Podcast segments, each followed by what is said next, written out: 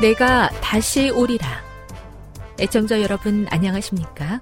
여기는 AWR 희망의 소리 한국어 방송입니다. 본 방송은 천국 복음을 온 세상에 전파하기 위해 제7일 안식일 예수 재림교회가 설립한 세계 방송망입니다. AWR 희망의 소리는 유럽, 라틴 아메리카, 아프리카, 러시아, 아시아의 방송망을 통해 전 세계에 복음을 전파하고 있습니다. AWR 아시아 희망의 소리 방송국은 한국어 방송을 매일 5시간씩 송출하고 있습니다. 희망의 소리 방송은 인터넷과 스마트폰을 통해서도 언제나 청취하실 수 있습니다. 들으실 수 있는 인터넷 주소는 awr.org입니다. 유튜브로는 awr 코리아로 검색하시면 됩니다. 이 시간 희망의 소리 한국어 방송과 함께 보람있고 유익한 시간 되시기 바랍니다. 내가 다시 오리라. 여기는 AWR 희망의 소리 한국어 방송입니다. 주파수 안내입니다. 괌에서 송출하는 우리 방송은 한국 표준시로 밤 9시에 9895kHz로 밤 11시에 9800kHz로 다음날 오전 6시에 9695kHz로 각각 1시간씩 방송하고 있습니다. 우즈베키스탄에서 송출하는 우리 방송은 한국 표준시로 밤 10시에 15,670kHz로 타지키스탄에서는 밤 9시에 15,505kHz로 송출하고 있습니다. 애청자 여러분의 많은 청취 바랍니다.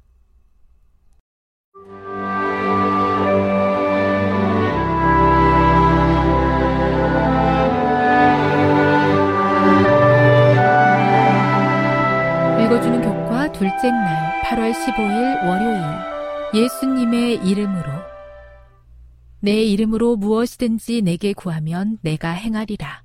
요한복음 14장 14절 예수님께서는 얼마 있지 않아 제자들을 떠나셔야 했다.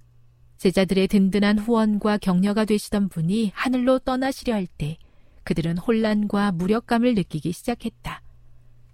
그러나 비록 그들이 육신적으로는 더 이상 그분을 볼 수 없었지만 예수님께서는 놀라운 약속을 그들에게 주셨다. 요한복음 14장 1에서 14절을 읽어보라.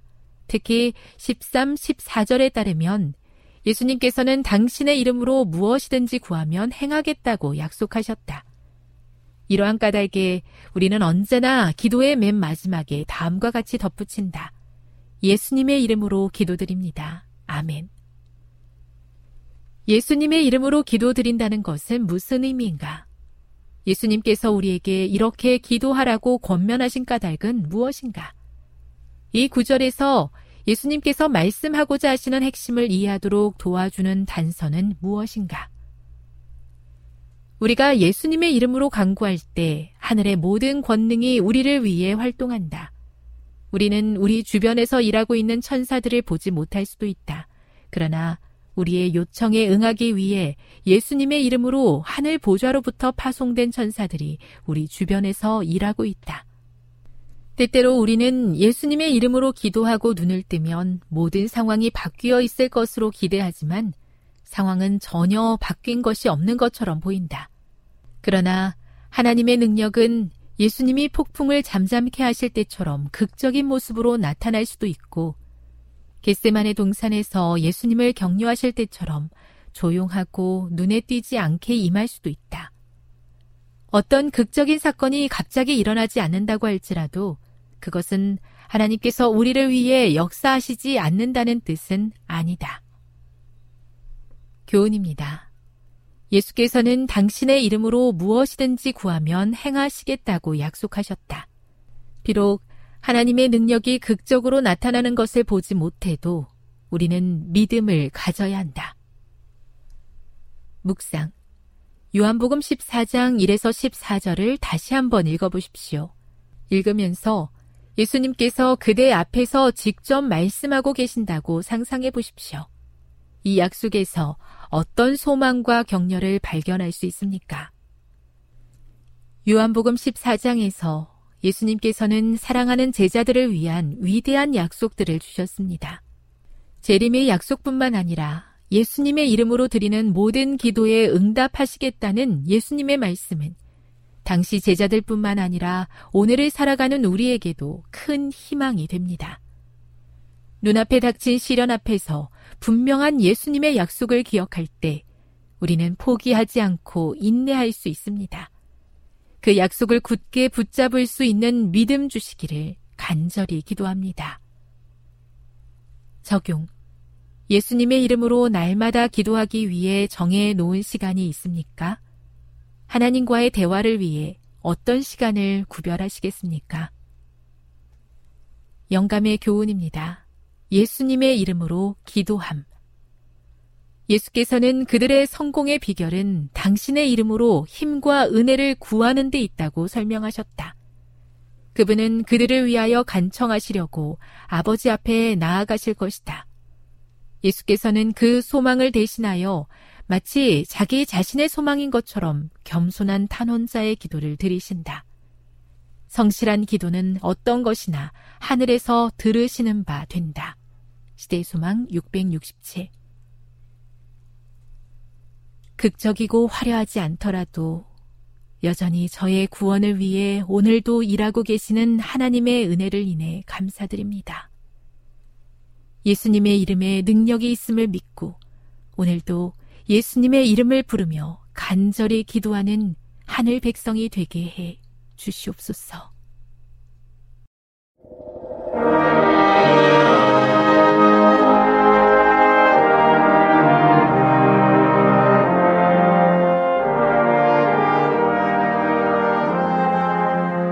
희망의 소리 청취자 여러분 안녕하십니까 다시 읽는 창세기 23번째 시간입니다 오늘은 이삭의 두 번째 이야기 복 받는 자의 삶이란 제목의 말씀을 나누겠습니다.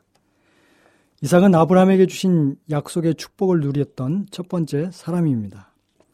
하나님께서 아브라함에게 주신 약속은 크게 세 가지로 나눌 수 있습니다. 첫째는 약속의 땅 둘째는 자손 셋째는 축복입니다.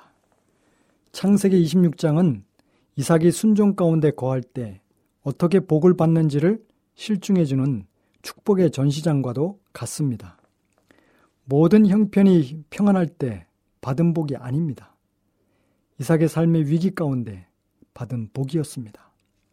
첫 번째, 기근의 위협 중에서도 받은 복입니다. 약속의 땅에 다시 기근이 들었습니다.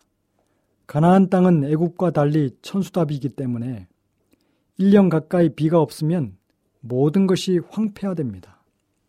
짐승들이 울부짖고 자식들이 굶주림으로 아우성치자 이삭도 보통 사람들처럼 양식이 풍족한 애굽 이죽길로 올랐습니다. 애굽으로 가는 통로이자 블레셋의 수도인 그랄에서 이삭은 하나님의 음성을 들었습니다. 여호와께서 이삭에게 나타나 가라사대 애굽으로 내려가지 말고 내가 내게 지시한 땅에 거하라. 이 땅에 유하며 내가 너와 함께 있어 내게 복을 주고 내가 이 모든 땅을 너와 내 자손에게 주리라. 내가 내 아비 아브라함에게 맹세한 것을 이루어 내 자손을 하늘의 별과 같이 번성케 하며 이 모든 땅을 내 자손에게 주리니 내 자손을 인하여 천하 만민이 복을 받으리라. 창세기 26장 2절 4절의 말씀입니다. 하나님께서 애굽으로 내려가는 이삭의 발걸음을 붙드시고 그가 애굽으로 내려가지 못하도록 막으셨습니다. 약속의 땅에 머무르면 하나님께서 이삭과 함께 하실 것이고 순종을 조건으로 아브라함에게 약속하신 복을 주실 것이라고 말씀하셨습니다. 이제 이삭은 결단해야 했습니다. 하나님의 말씀을 따를 것인가? 아니면 인간적인 판단대로 애굽으로 내려갈 것인가? 선택의 기로에서 이삭은 하나님의 말씀을 선택합니다. 이삭은 목숨을 내놓고 하나님의 말씀대로 약속의 땅 그날에 그날에 머물렀습니다. 이제 그가 하나님의 말씀대로 순종하자 하나님의 보호의 복이 임합니다. 하나님의 언약의 확증으로 이삭은 애굽으로 내려가지 말고 그날에 머물렀지만 그곳 사람들이 리브가 때문에 자신을 죽이지는 않을까 하는 두려움 때문에 아버지가 했던 실수를 반복합니다. 거짓말을 한 것입니다. 그러나 이삭은 아브라함과 차이가 있습니다. 아브라함은 거짓말 때문에 아내 사라가 왕궁에 팔려갑니다.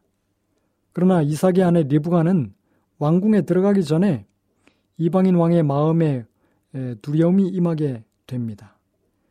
이삭의 연약함에도 불구하고 하나님께서 앞서 행하셔서 이삭의 아내를 보호해 주신 것입니다. 이런 보호의 복을 받았습니다.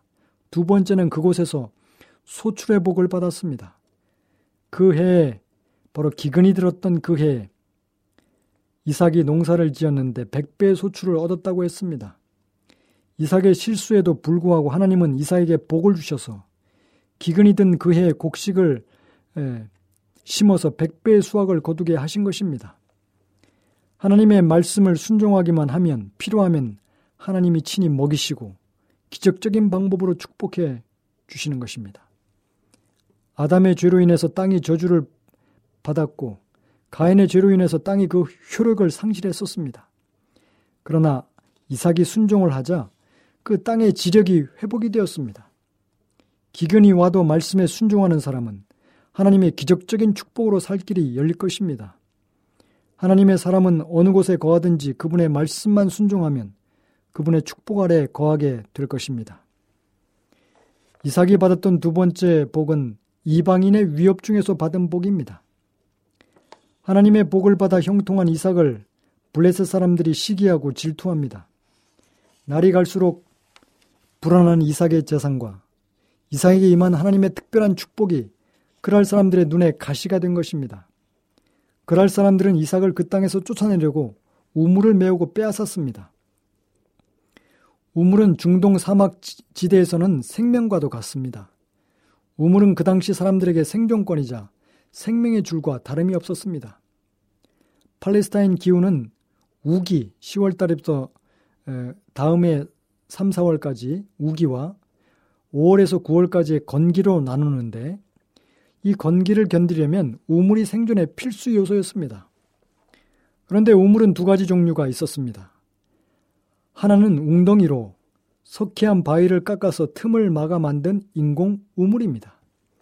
우기 때 빗물을 고여서 고여놓고 둘로 돌로 뚜껑을 닫았다가 건기 때 사용하는 것입니다. 요셉이나 에, 예레미야가 던져진 웅덩이가 바로 이것입니다.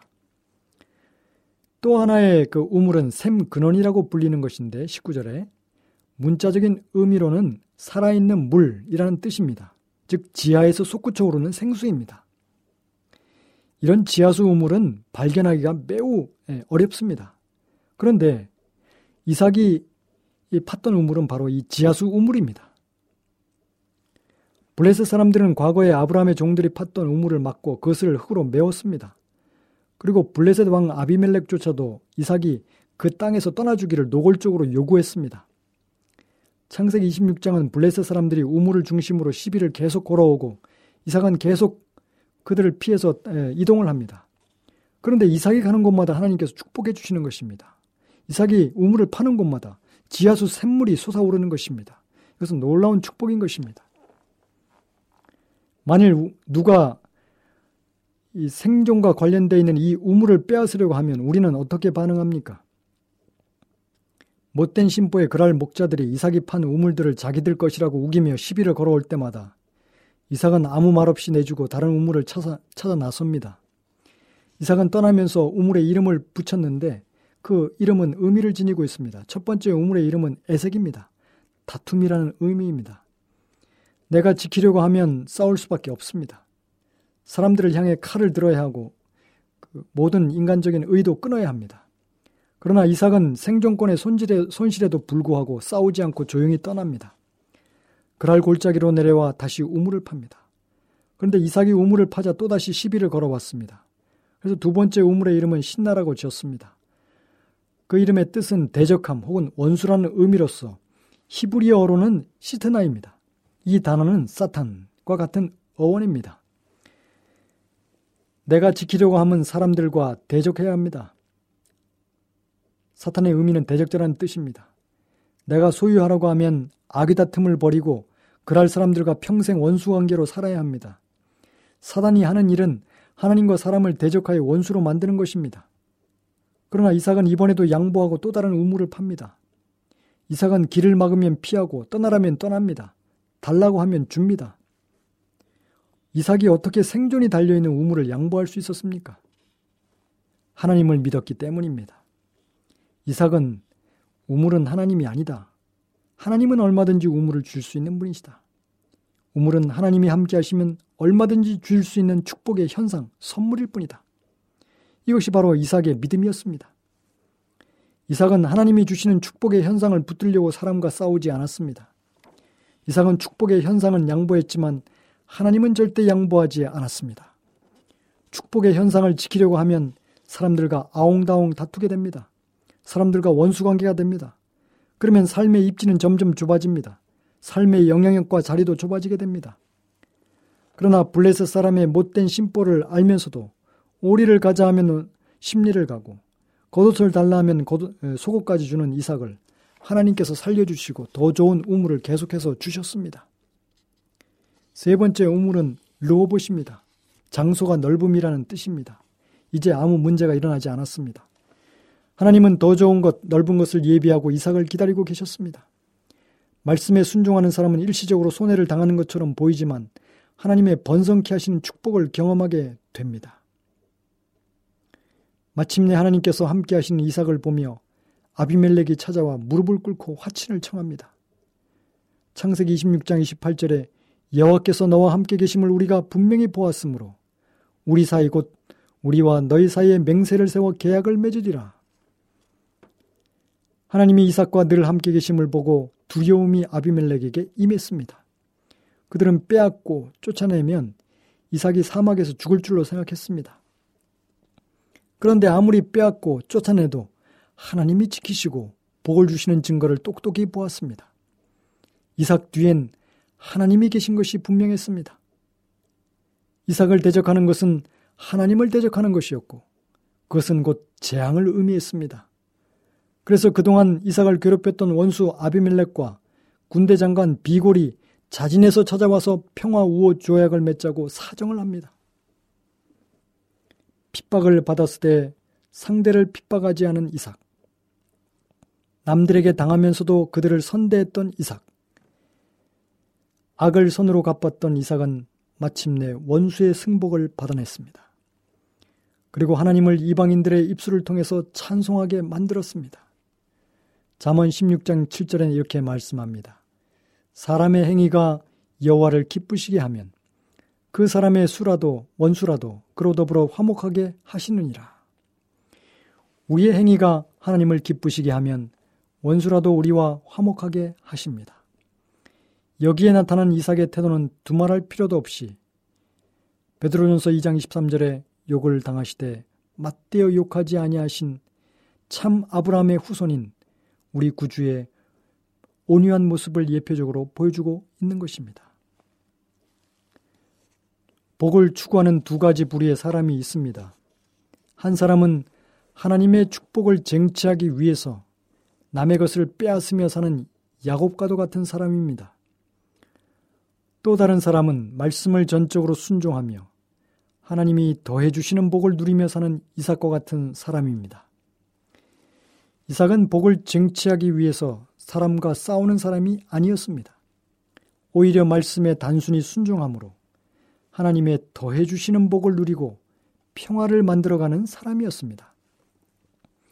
링컨은 어렸을 때 가정 형편이 어려워 정규 교육을 못 받고 고학을 했습니다. 어머니의 유일한 유산은 성경이었고 그는 성경을 사랑했습니다. 링컨이 변호사 시절부터 그를 무시하고 욕하는 정적이 있었는데 그는 에드윈 스탠턴이었습니다. 그의 고릴라 발언은 유명합니다. 링컨은 오리지널 고릴라다. 고릴라를 구경하려면 아프리카로 가지 말고 일리노이 주 스프링필드로 가라. 거기 가면 링컨이라는 고릴라를 만날 것이다. 라고 조롱했습니다. 링컨이 대통령으로 당선이 된 뒤에도 링컨이 대통령이 당선이 된 것은 국가적인 재난이다. 라며 비난했습니다. 그런데 링컨이 내각을 조직할 때 에드윈 스탠턴을 국방부 장관으로 임명했습니다. 모든 참모들이 임명을 제고해달라고 건의했습니다. 카카, 지난날 당신을 모욕했던 원수 스탠톤의 행동을 잊으셨습니까? 그는 아직도 당신을 비난하고 있습니다. 하지만 링컨은 말했습니다. 그 자리는 그 사람이 맡아야 합니다. 그는 지금의 난국인 남북전쟁을 극복할 사명감과 추진력을 갖춘 적임자입니다. 나는 아무래도 상관이 없습니다. 그 후에 스탠턴은 링컨의 재임 기간 동안에 최선을 다해서 일했습니다. 훗날에 링컨이 암살을 당했을 때 링컨을 부둥켜 안고 가장 슬퍼이 운 사람은 스탠턴입니다. 링컨의 장례식에서 스탠턴은 여기 세상에서 가장 위대한 사람이 누워 있습니다. 라고 말하며 통곡했습니다. 링컨이 남긴 유명한 말이 있습니다. 적을 없애는 가장 좋은 방법은 적을 친구로 만드는 것이다. 원수는 사랑으로 녹여 친구로 만들어야 합니다.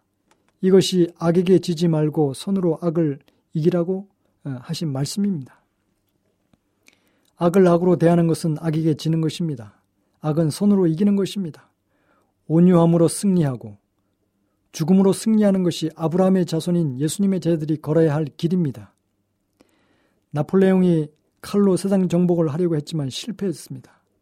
하지만 온유하신 예수님은 사랑으로, 손으로 온 세상을 정복하셨습니다. 이삭과 같은 사람에게 삶의 입지는 넓혀지고 세상은 그 앞에 무릎을 꿇습니다.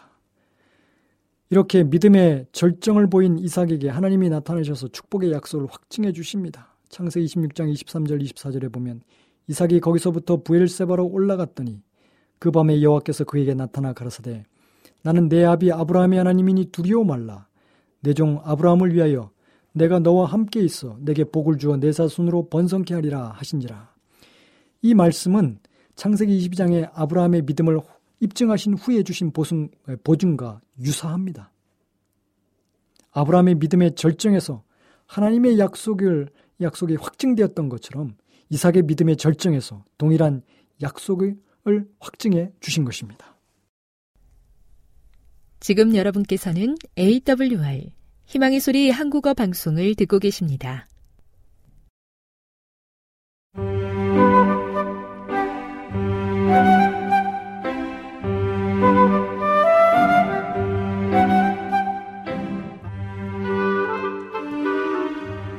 늘 주님이 함께하여 주심에 감사하는 마음으로 이 시간 건강한 생활의 지혜 준비했습니다. 오늘은 품성의 시험에 대해서 알아보도록 하겠습니다. 품성 형성에 어떤 재료가 사용되느냐에 따라서 굉장한 차이를 가져옵니다. 머지않아 오랫동안 고대해오던 하나님의 날에 모든 사람의 일을 시험받을 것입니다. 불이 각 사람의 공력이 어떠한 것을 시험할 것임이니라. 불이 금, 은, 보석들과 나무, 풀, 집 사이의 차이를 드러내듯이 심판의 날에는 품성들이 시험받아 그리스도의 형상을 쫓아 형성된 품성들과 이기적 마음의 모양을 쫓아 형성된 품성들 사이의 차이가 드러날 것입니다. 모든 이기심과 모든 거짓 신앙은 그때의 실상 그대로 나타날 것입니다. 무가치한 재료들은 타버릴 것입니다. 그러나 진실되고 단순하고 겸손한 믿음의 금은 그 가치를 결코 잃지 않을 것입니다. 그것은 썩지 않을 것이기 때문에 결코 소멸될 수 없습니다. 범죄로 보낸 한 시간은 큰 손실로 드러날 것인 반면에 여호와를 경외하는 것은 지혜의 근본임이 나타날 것입니다. 자아 방종의 쾌락은 집처럼 소멸될 것인 반면에 어떤 대가를 치르고서도 유지된 확고한 원칙이라는 금은 영원히 존속될 것입니다. 환경에 의해 꼴지어진 품성은 변하기 쉽고 조화를 이루지 않습니다. 그것은 모순 덩어리입니다. 그런 품성을 소유한 사람들은 어떤 높은 삶의 목표나 목적도 갖고 있지 않습니다. 그들은 다른 사람들의 품성에 고상하게 하는 영향을 조금도 끼치지 못합니다. 그들은 무익하고 무력합니다. 우리에 관한 거짓 소문들이 떠다닐 것을 예상할 수 있습니다. 그러나 우리가 고든 길을 따라가고 이런 것들에 대해서 무관심한다면 다른 사람들 또한 무관심할 것입니다. 명망을 돌보는 일은 하나님께 맡기도록 해야 합니다. 중상과 비방은 우리가 어떤 식의 삶을 사느냐에 의해 시간이 지남에 따라 잊혀질 수 있습니다. 우리의 큰 염원은 하나님을 두려워하는 가운데 행하고 이런 소문들이 그릇되다는 것을 행동으로 보여주는 것이 되도록 해야 합니다. 어떤 사람도 우리 자신처럼 우리의 품성을 해칠 수 없습니다. 끊임없이 버팀목으로 받쳐줄 필요가 있는 것은 연약한 나무와 기우뚱거리는 집들입니다. 우리가 스스로 외부의 공격에 맞서서 우리의 평판을 보호하려고 열망한다는 것을 보여줌으로써 우리가 하나님 앞에 점이 없지 않기에 그것은 끊임없이 떠받쳐주지 않으면 안 된다는 인상을 줍니다. 그대는 그대가 원하는 대로 그대의 충동과 정서를 지배할 수 없습니다. 그러나 그대는 의지를 지배할 수 있고 그대의 생애에 완전한 변화를 이룰 수 있습니다. 그대의 의지를 그리스도께 굴복시키므로 그대의 생애는 그리스도와 함께 하나님 안에 감추어지고 모든 정사와 권세를 초월한 능력과 연합할 수 있습니다. 그대는 그대를 하나님의 능력에 굳게 붙들어 메어줄 수 있는 능력을 하나님께로부터 받게 될 것입니다. 그리고 새 빛, 살아있는 믿음의 새 빛이 그대에게 가능할 것입니다. 그대를 하나님의 손에 쥐어진 세련된 도구로 만들어줄 능력과 열성과 단순성이 그대 안에 있게 될 것입니다. 어떤 사람도 나는 품성의 결점을 고칠 수 없다라는 말을 하지 않도록 해야 합니다. 그대가 이런 결정에 도달한다면 그대는 정령 영생을 얻는데 실패할 것입니다. 그 불가능성은 그대의 의지 때문입니다. 하려는 의지가 없으면 그대는 이길 수 없습니다. 진정 어려움은 성화되지 못한 타락한 마음에서 비롯하며 하나님의 지배에 복종하기를 즐겨하지 않는 데서 생깁니다. 정결케 된 마음에는 모든 것이 변화됩니다. 품성의 변화는 마음 속에 그리스도가 내재하신다는 것을 세상에 증언합니다. 하나님의 성령은 영혼 속에 새 생명을 나게 하시고 생각과 욕망을 그리스도의 뜻에 복종케 하십니다. 그리하여 속 사람은 그리스도의 형상으로 다시 새로워집니다. 나약하고 죄 많은 남녀들은 은혜로운 구속의 능력이 결함 많은 품성을 개발시켜 균형과 풍성한 열매를 맺게 만든다는 것을 세상에 보여줍니다. 어린이들과 청소년들에게 온갖 종류의 성품이 있으며 그들은 감수성이 예민합니다. 우리 학교에 다니는 많은 어린이가 가정에서 올바른 훈련을 받지 못했습니다. 어떤 아이들은 제멋대로 자랐으며 또 다른 아이들은 온갖 헐뜯음을 받고 낙담하였습니다. 그들은 기쁘고 명랑한 대접을 거의 받아보지 못했습니다. 칭찬의 말도 거의 들어보지 못했습니다. 그들은 부모로부터 결함이 많은 품성을 물려받았으며 그들이 받은 가정교육은 올바른 품성을 형성하는데 도움이 되지 못했습니다.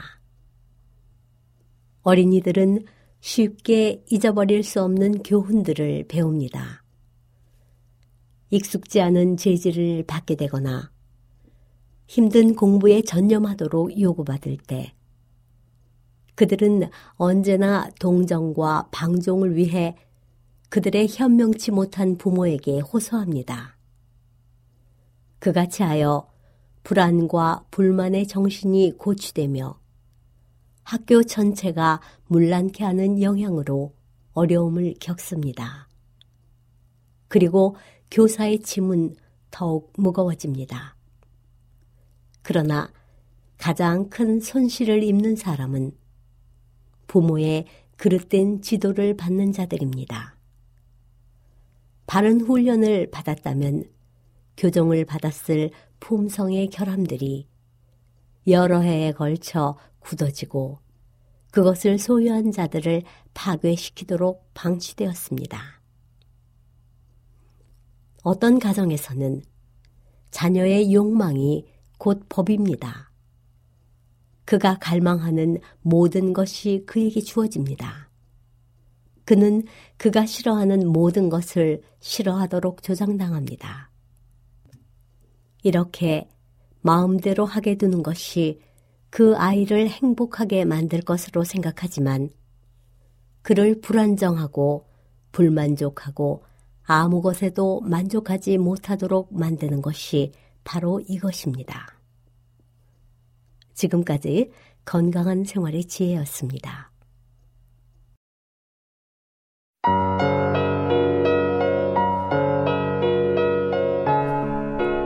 유한복음 9장 1절 날 때부터 맹인된 사람을 고치시다. 예수께서 길을 가실 때에 날 때부터 맹인된 사람을 보신지라. 제자들이 물어 이르되 라비여 이 사람이 맹인으로 난 것이 누구의 죄로 인함이니이까 자기니이까 그의 부모니이까 예수께서 대답하시되 이 사람이나 그 부모의 죄로 인한 것이 아니라 그에게서 하나님이 하시는 일을 나타내고자 하심이라. 때가 아직 낮음에 나를 보내신 이의 일을 우리가 하여야 하리라. 밤이 오리니 그때는 아무도 일할 수 없느니라. 내가 세상에 있는 동안에는 세상의 빛이로라. 이 말씀을 하시고 땅에 침을 뱉어 진흙을 이겨 그의 눈에 바르시고 이르시되 실로암 못에 가서 씻으라 하시니 실로암은 번역하면 보냄을 받았다는 뜻이라. 이에 가서 씻고 밝은 눈으로 왔더라. 이웃 사람들과 전에 그가 거린인 것을 보았던 사람들이 이르되 이는 앉아서 구걸하던 자가 아니냐.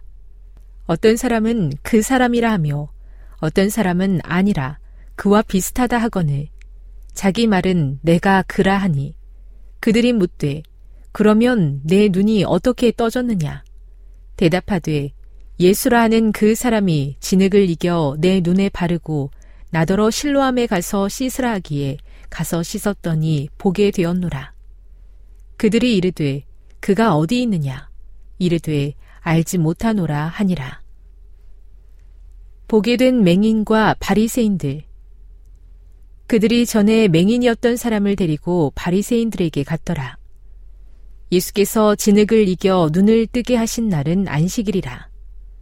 그러므로 바리새인들도 그가 어떻게 보게 되었는지를 물으니 이르되 그 사람이 진흙을 내 눈에 바르매 내가 씻고 보나이다 하니 바리새인 중에 어떤 사람은 말하되 이 사람이 안식일을 지키지 아니하니 하나님께로부터 온 자가 아니라 하며 어떤 사람은 말하되 죄인으로서 어떻게 이러한 표적을 행하겠느냐 하여 그들 중에 분쟁이 있었더니 이에 맹인되었던 자에게 다시 묻되 그 사람이 내 눈을 뜨게 하였으니 너는 그를 어떠한 사람이라 하느냐?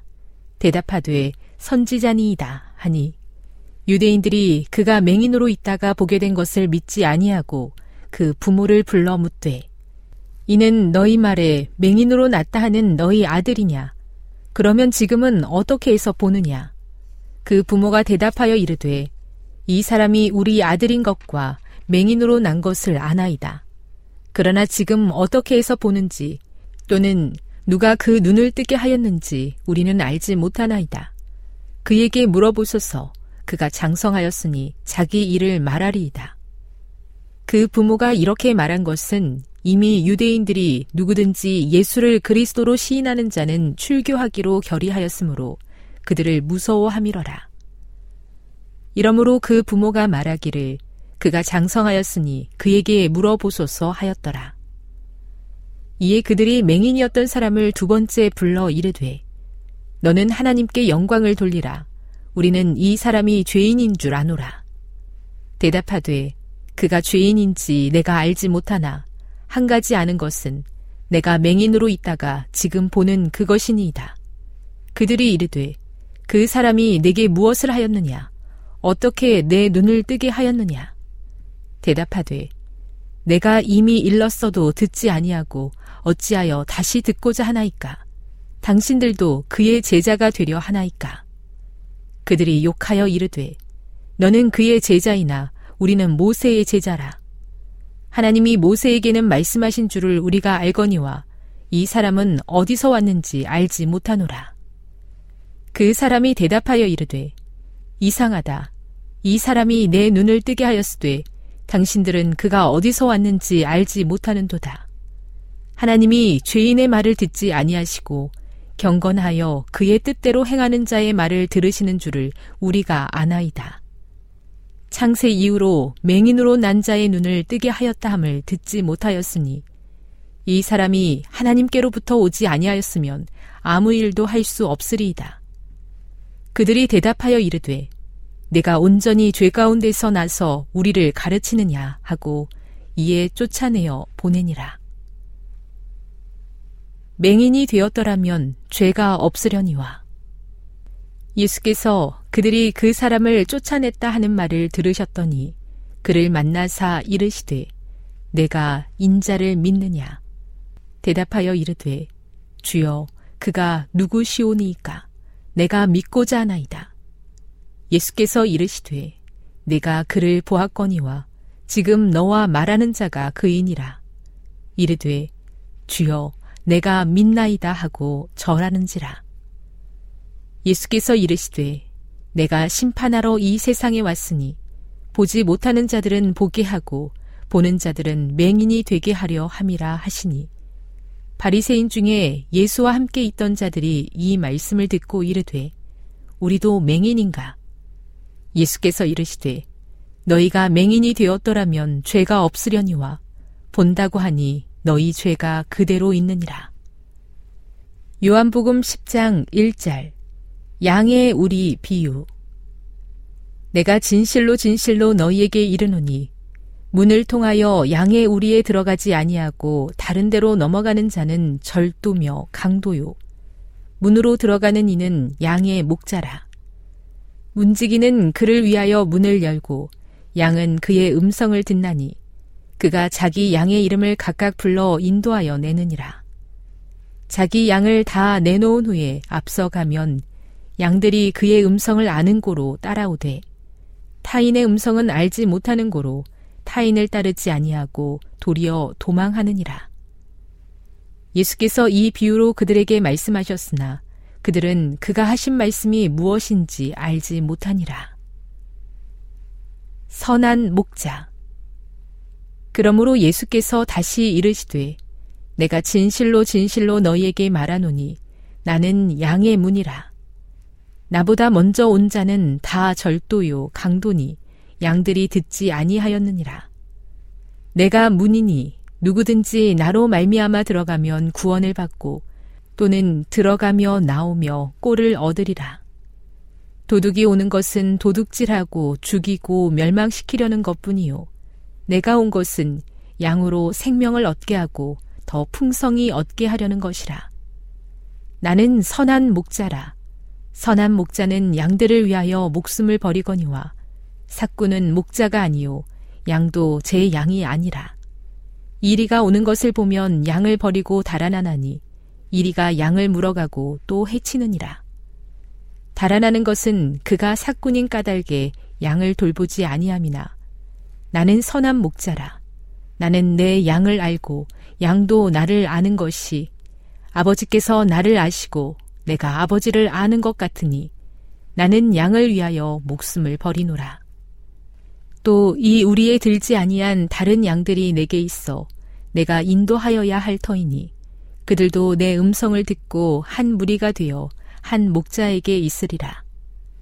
내가 내 목숨을 버리는 것은 그것을 내가 다시 얻기 위함이니 이로 말미암아 아버지께서 나를 사랑하시느니라. 이를 내게서 빼앗는 자가 있는 것이 아니라 내가 스스로 버리노라. 나는 버릴 권세도 있고 다시 얻을 권세도 있으니 이 계명은 내 아버지에게서 받았노라 하시니라. 이 말씀으로 말미암아 유대인 중에 다시 분쟁이 일어나니 그 중에 많은 사람이 말하되 그가 귀신 들려 미쳤거늘 어찌하여 그 말을 듣느냐 하며 어떤 사람은 말하되 이 말은 귀신 들린 자의 말이 아니라 귀신이 맹인의 눈을 뜨게 할 수 있느냐 하더라. 유대인들이 예수를 돌로 치려 하다. 예루살렘의 수전절이 이르니 때는 겨울이라. 예수께서 성전 안 솔로몬 행각에서 거니시니 유대인들이 애워싸고 이르되 당신이 언제까지나 우리 마음을 의욕하게 하려 하나이까? 그리스도이면 밝히 말씀하소서 하니. 예수께서 대답하시되 내가 너희에게 말하였으되 믿지 아니하는도다. 내가 내 아버지의 이름으로 행하는 일들이 나를 증거하는 것이거늘 너희가 내 양이 아니므로 믿지 아니하는도다 내 양은 내 음성을 들으며 나는 그들을 알며 그들은 나를 따르느니라 내가 그들에게 영생을 주노니 영원히 멸망하지 아니할 것이요 또 그들을 내 손에서 빼앗을 자가 없느니라. 그들을 주신 내 아버지는 만물보다 크심에 아무도 아버지 손에서 빼앗을 수 없느니라. 나와 아버지는 하나이니라 하신데 유대인들이 다시 돌을 들어 치려 하거늘 예수께서 대답하시되 내가 아버지로 말미암아 여러 가지 선한 일을 너희에게 보였거늘 그 중에 어떤 일로 나를 돌로 치려 하느냐? 유대인들이 대답하되 선한 일로 말미암아 우리가 너를 돌로 치려는 것이 아니라 신성 모독으로 인함이니 내가 사람이 되어 자칭 하나님이라 함이로라. 예수께서 이르시되 너희 율법에 기록된 바 내가 너희를 신이라 하였노라 하지 아니하였느냐. 성경은 패하지 못하나니 하나님의 말씀을 받은 사람들을 신이라 하셨거든. 하물며 아버지께서 거룩하게 하사 세상에 보내신 자가 나는 하나님의 아들이라 하는 것으로 너희가 어찌 신성 모독이라 하느냐. 만일 내가 내 아버지의 일을 행하지 아니하거든 나를 믿지 말려니와 내가 행하거든 나를 믿지 아니할지라도 그 일을 믿으라. 그러면 너희가 아버지께서 내 안에 계시고 내가 아버지 안에 있음을 깨달아 알리라 하시니 그들이 다시 예수를 잡고자 하였으나 그 손에서 벗어나 나가시니라. 다시 요단강 저편 요한이 처음으로 침례 베풀던 곳에 가사 거기 거하시니 많은 사람이 왔다가 말하되 요한은 아무 표적도 행하지 아니하였으나 요한이 이 사람을 가리켜 말한 것은 다 참이라 하더라. 그리하여 거기서 많은 사람이 예수를 믿으니라.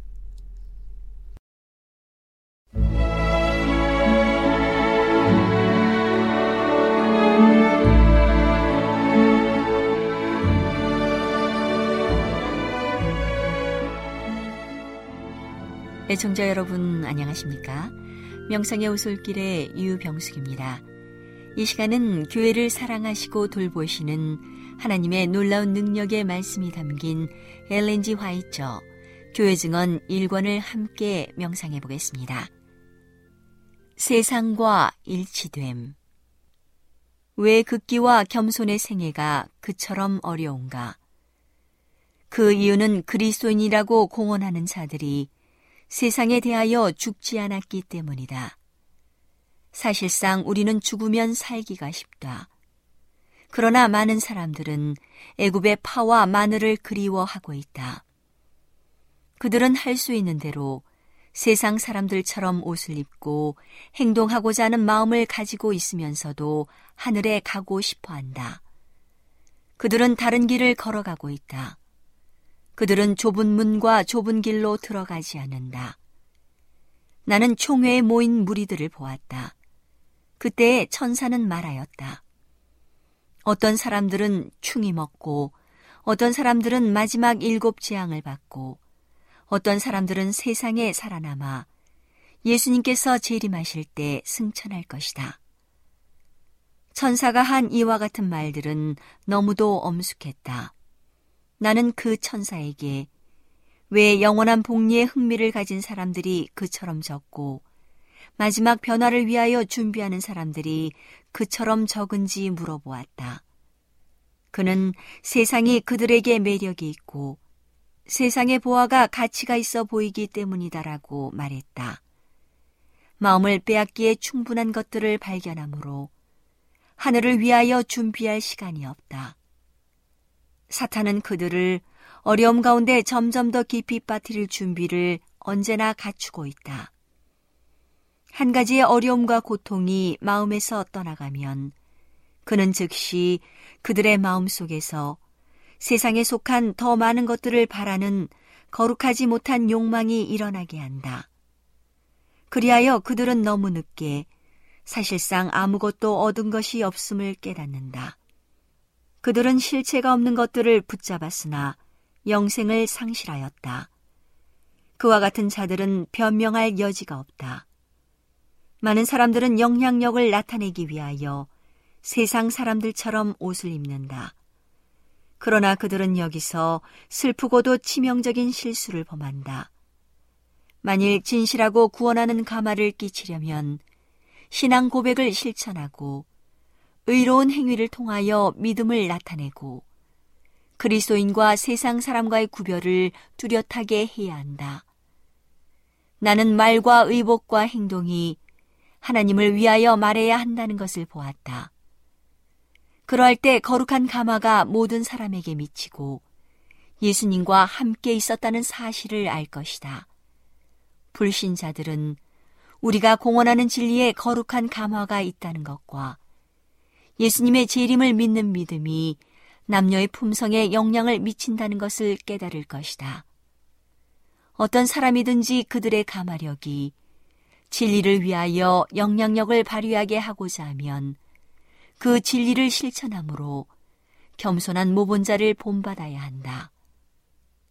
나는 하나님께서 교만을 미워하심으로 교만한 모든 자들과 악을 행하는 모든 자들이 뿌리째 뽑힐 것을 보았다.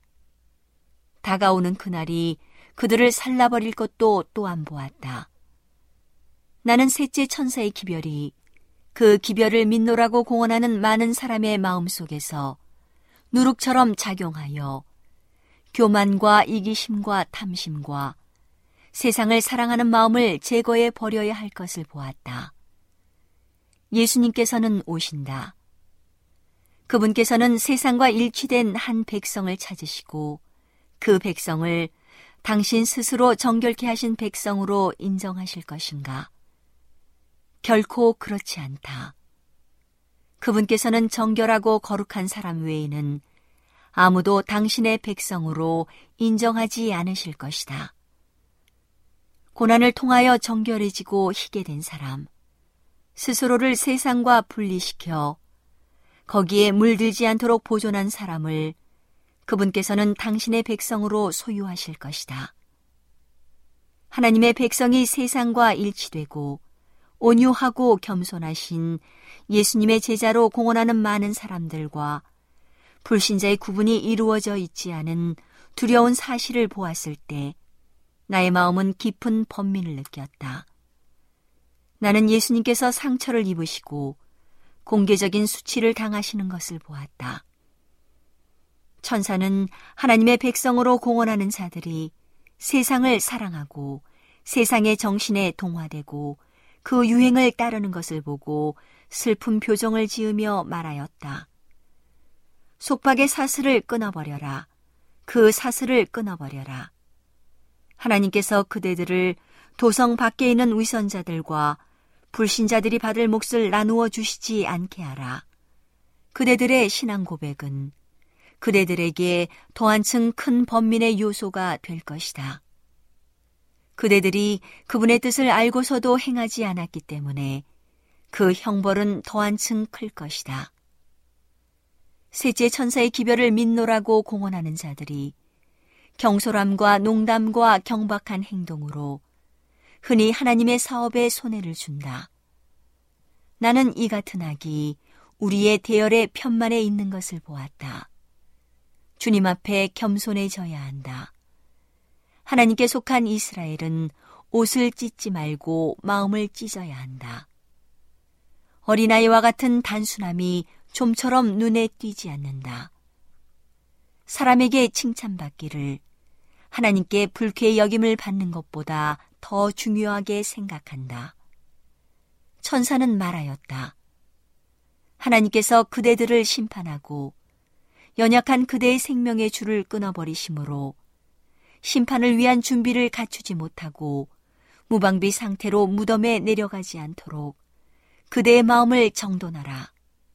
하나님과 즉시 화평의 관계를 이루지 않고 그대 자신을 세상과 분리시키지 않으면서 무덤 속에 침실을 마련한다면 그대들의 마음은 더욱 굳어지고 거짓된 도움, 곧 가상적인 준비에 의존하게 되고 그대의 잘못을 너무 늦게 발견하므로 건전한 기초 위에 세워진 소망을 갖지 못할 것이다.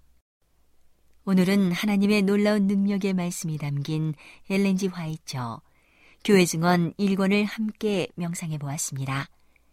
명상의 오솔길이었습니다.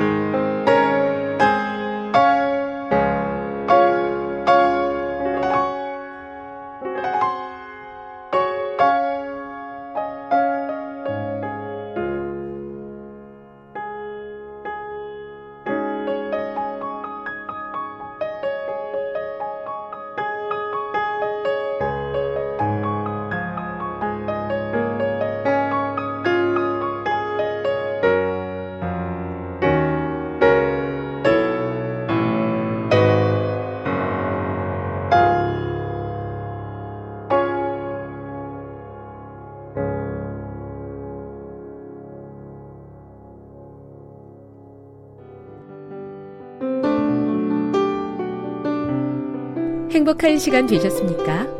지금까지 여러분께서는 AWR 희망의 소리 한국어 방송을 청취하셨습니다. 방송을 청취하시고 문의를 원하시는 분은 우편번호 02461 대한민국 서울시 동대문구 이문로 1길 11 희망의 소리 방송부 앞으로 편지나 엽서를 보내주시거나 지역번호 02-3299-5296에서 8번으로 전화 주시기 바랍니다. 지금까지 함께 해주신 애청자 여러분들께 감사드립니다. 애청자 여러분, 다음 이 시간까지 하나님 안에서 늘 평안하십시오. 감사합니다. 내가 다시 오리라. 여기는 AWR 희망의 소리 한국어 방송입니다.